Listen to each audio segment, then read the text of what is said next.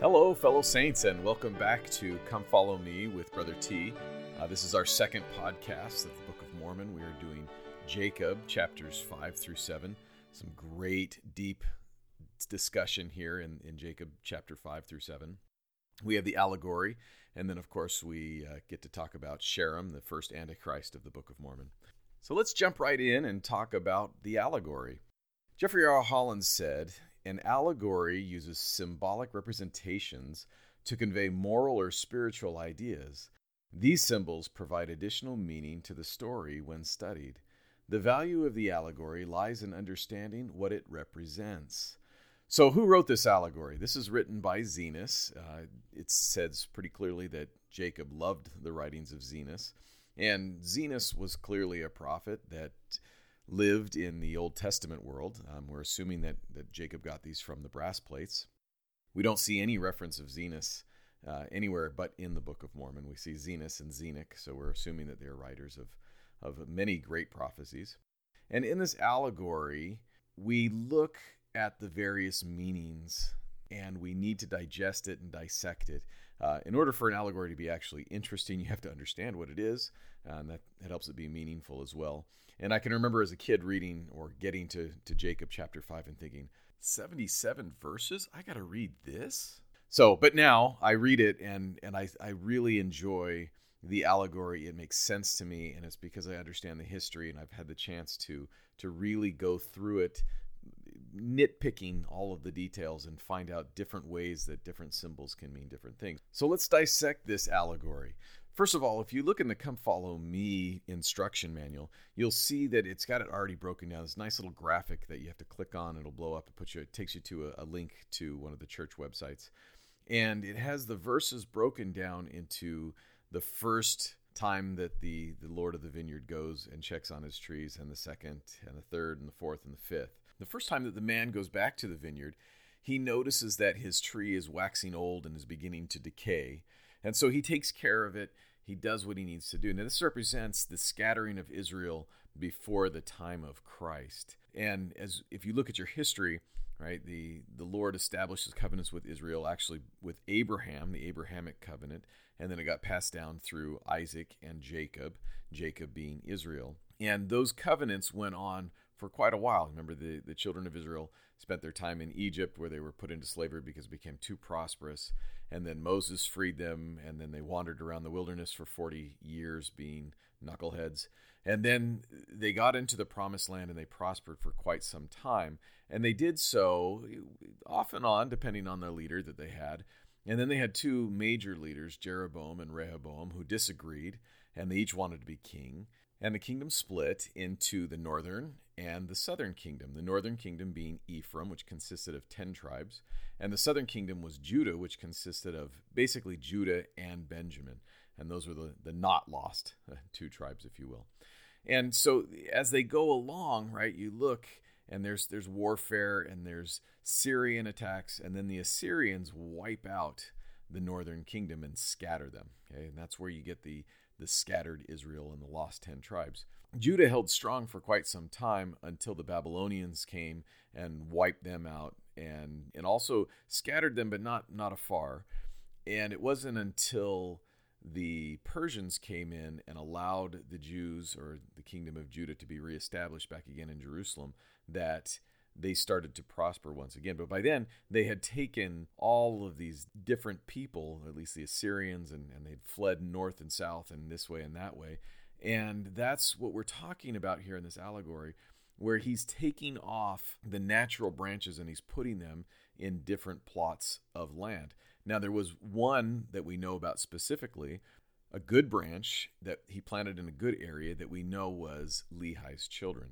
And it will say later how they split into two, and one brought forth good fruit, and the other brought forth bad fruit, which obviously is the Lamanites and then the Nephites bringing forth the good fruit. Now, before we go too much farther, there's some important symbols that we need to understand here. It says in verse 3 For behold, thus saith the Lord, I will liken thee, O house of Israel, like unto a tame olive tree, which a man took and nourished in his vineyard and it grew and waxed old and began to decay.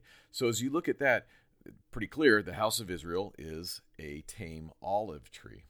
Now, the man or the master, right there, can be considered our Heavenly Father, or it could be considered the Savior as well. Remember, this is an allegory, so various different symbols can mean different things at different times. In verse 6, it talks about the tops. It says, And it came to pass that after many days it began to put forth somewhat a little young and tender branches, but behold, the main top thereof began to perish, which meant that the people were good, good hearted. They were trying to do well, but the leaders were the were the rotten part of it, of the tree. They were decaying.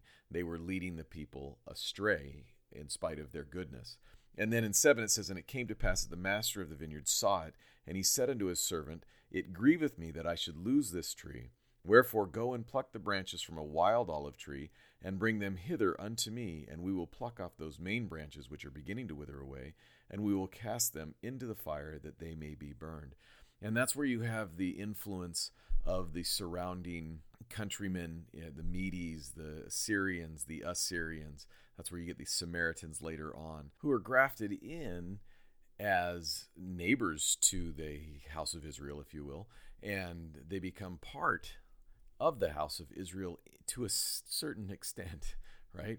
And, and you, you read this in the allegory, and it looks like they, you know, they're still considered the the wild olive branches, but they do play a role and a major role. We talked already about verse 8. It says, And behold, saith the Lord of the vineyard, I take away many of these young and tender branches, and I will graft them whithersoever I will. And it mattereth not if it so be that the root of the tree will perish, I may preserve the fruit thereof unto myself. Wherefore I will take these young and tender branches, and I will graft them whithersoever I will. And that, of course, is the scattering of Israel, and some uh, scattered by the the vicious uh, kingdoms in the surrounding area, and others left, like Lehi. And we don't know how many others left or were commanded to leave. So, to recap real quickly, you've got the tame olive tree, which is the house of Israel. You have the man or the master, which is the Lord. You have the tops of the olive tree, which are the corrupt leaders or the Sanhedrin. You have the servants, which are prophets, um, could be also the Savior, uh, could be church leaders later, apostles, things like that. You have branches, which are various congregations of the church. You have replanted trees or replanted shoots, uh, which is scattered Israel. And then you have the wild olive tree that we take shoots from and graft it in, and those are the Gentiles. Now, there are a few more symbols in there. You have grafting, and grafting for a tree is where you take a healthy branch and you, you cut it in such a way at an angle and then you cut a slice into the main branch or or to the trunk of a healthy tree or healthy trunk, and you wrap it tight so that eventually it becomes part of that new tree. And of course, it's going to be a little bit different with the wild olive tree. You, you're grafting in shoots from the wild olive tree into the tame olive tree, and you'd expect to get wild fruit, but that doesn't always happen. Sometimes you get tame fruit. It just kind of depends on which one dominates a little bit more. And that grafting represents missionary work which makes sense. You're bringing others who are not necessarily of the house of Israel, who haven't covenanted, and you're bringing them in. You're grafting them to the the natural olive tree, the tame olive tree, or the church, and you're hoping that they bring forth good fruit, which represents good works. You also have pruning, dunging, digging, and this is ministry work. This is going out to our fellow brothers and sisters who are already members of the church, who are already covenanted, and ministering to them, making sure they're doing okay, making sure that they're keeping the commandments, uh, encouraging them to bring forth good work as well. And then, of course, fruit, which we have already covered, but it is the works of men and of the church. Verses 15 through 28 talk about the ministry or the time period of the ministry of Christ and his apostles, and then also shortly after the resurrection. So if you look at this, you know, it says here in, in verse 17, and it came to pass that the Lord of the vineyard looked and beheld the tree in which the wild olive branches had been grafted, and it had sprung forth and begun to bear fruit. And he beheld that it was good fruit, and the fruit thereof was like unto the natural fruit. So there we have all of these these grafted in branches, these extra people that, that got brought into the house of Israel at this time. But this the problem is, is that the, the leadership is still decaying. It's not it's not doing too well. Uh, then, of course, you, get, you go down to, to 25, and it says, And he said unto the servant, Look hither, and behold the last. Behold, this I have planted in a good spot of ground, and I have nourished it this long time, and only a part of the tree hath brought forth tame fruit. and the other part of the tree hath brought forth wild fruit. Behold, I have nourished this tree like unto the others. And that, in my mind, is the, the division between the, the Lamanites and the Nephites. Uh, good good plot of ground, the, the promised land. But you have a division, and you have some some part of the tree that's that's really good, and some that's not, uh, just like the Nephites and the Lamanites. And then you have verses 24 through 49, which is the great apostasy. And it says in, in verse 32 But behold, this time it hath brought forth much fruit, and there is none of it which is good.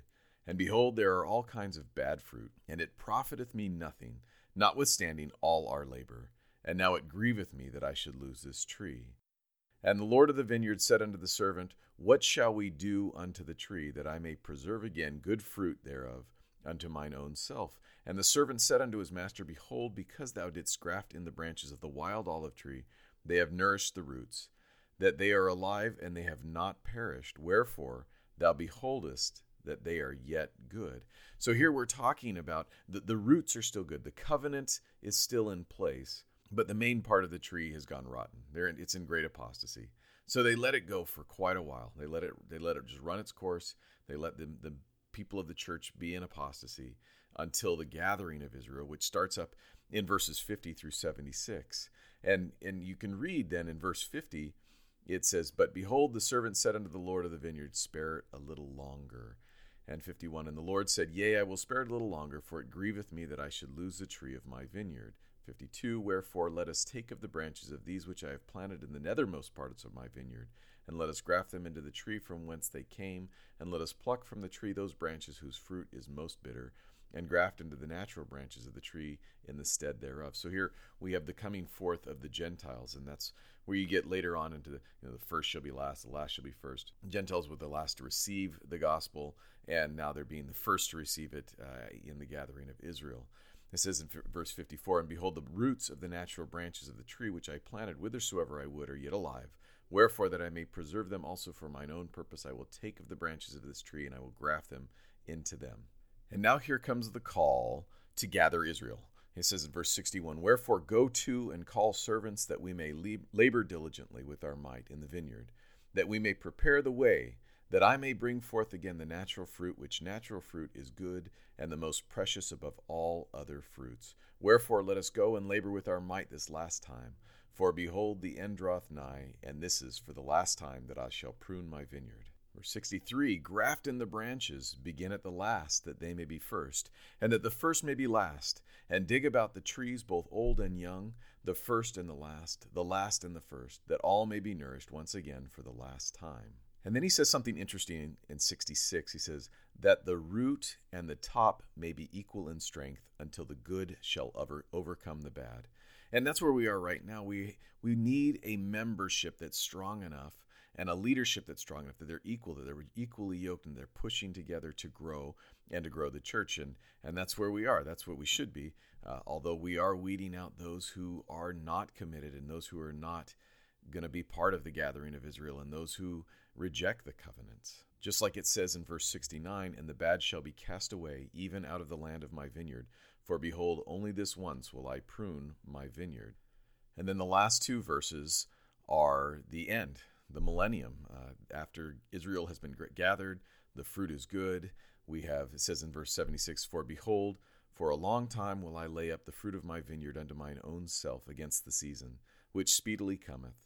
And for the last time have I nourished my vineyard, and pruned it, and dug about it, and dunged it. Wherefore I will lay up unto mine own self of the fruit for a long time, according to that which I have spoken. And that, of course, is talking about the, the thousand years where Satan is bound and we are prospering. But he, Satan will be unloosed for a short season, it says in 77. And when the time cometh that evil fruit shall again come into my vineyard, then will I cause the good and the bad to be gathered, and the good will I preserve unto myself, and the bad will I cast away into its own place. And then cometh the season and the end, and my vineyard will I cause to be burned with fire. And there you have it, the allegory, Zenos's allegory of the tame olive tree, representing the, the history of the children of Israel from the beginning of the world until the end of the world. Great allegory. I hope you get a chance to, to dive into it, to dissect it, and to really look at it well. And then we go into chapter 6, which recaps the most important themes that Jacob wants to reiterate uh, in this in this allegory. And one of the things that he wants to, to emphasize is in verse 7, he says, For behold, after ye have been nourished by the good word of God all the day long, will ye bring forth evil fruit, that ye must be hewn down and cast into the fire? That's a great question. After we know everything that we know, are you going to turn against the church? And then he leaves us with kind of his last exasperated plea for us to do, you know, to be okay. In verse 12, he says, Oh, be wise, what can I say more? Great line. Uh, something we can use on ourselves and on our children uh, quite often.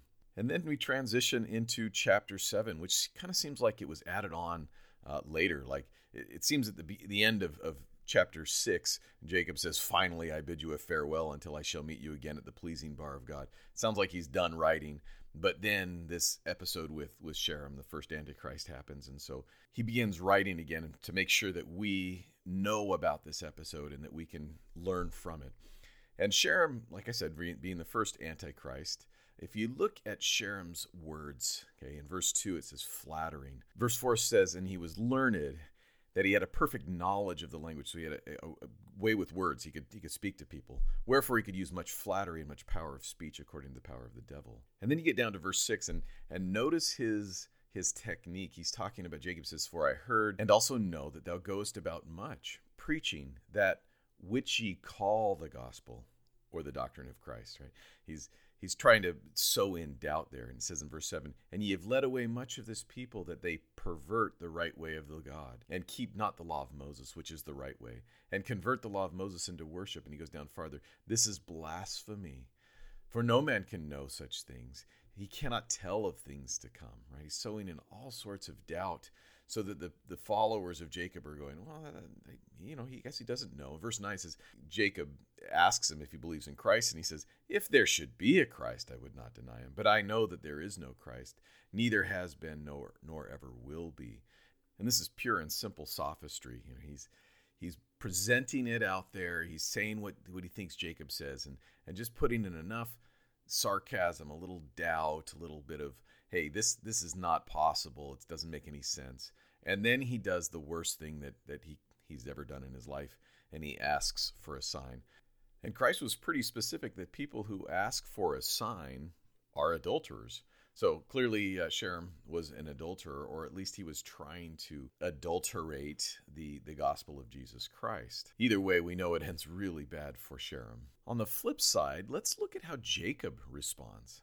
And, and he's as cool as a cucumber, right? He, he doesn't have any any problems with Sherem trying to to attack him. He knows, and, and he says in verse five, he says, "Notwithstanding the many revelations and the many things which I have seen concerning these things." Right? He's seen, he's had revelations, and for I truly had seen angels, and they administered unto me. You couldn't shake him.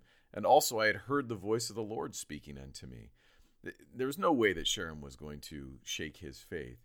And, and this is the, the real reason why in verse 8 says, But behold, the Lord God poured in his spirit into my soul, insomuch that I did confound him in all his words. And then he uses this tool to go on the offensive. He asks in verse 10, he says, And I said unto him, Believest thou the scriptures? Okay, he's using the scriptures as a tool. And and of course Sherem says, Yeah, I believe in the scriptures. And, and he says, And I said unto him, then in verse 11, Then ye do not understand them for they truly testify of Christ. Behold, I say unto you that none of the prophets have written nor prophesied, save they have spoken concerning the Christ.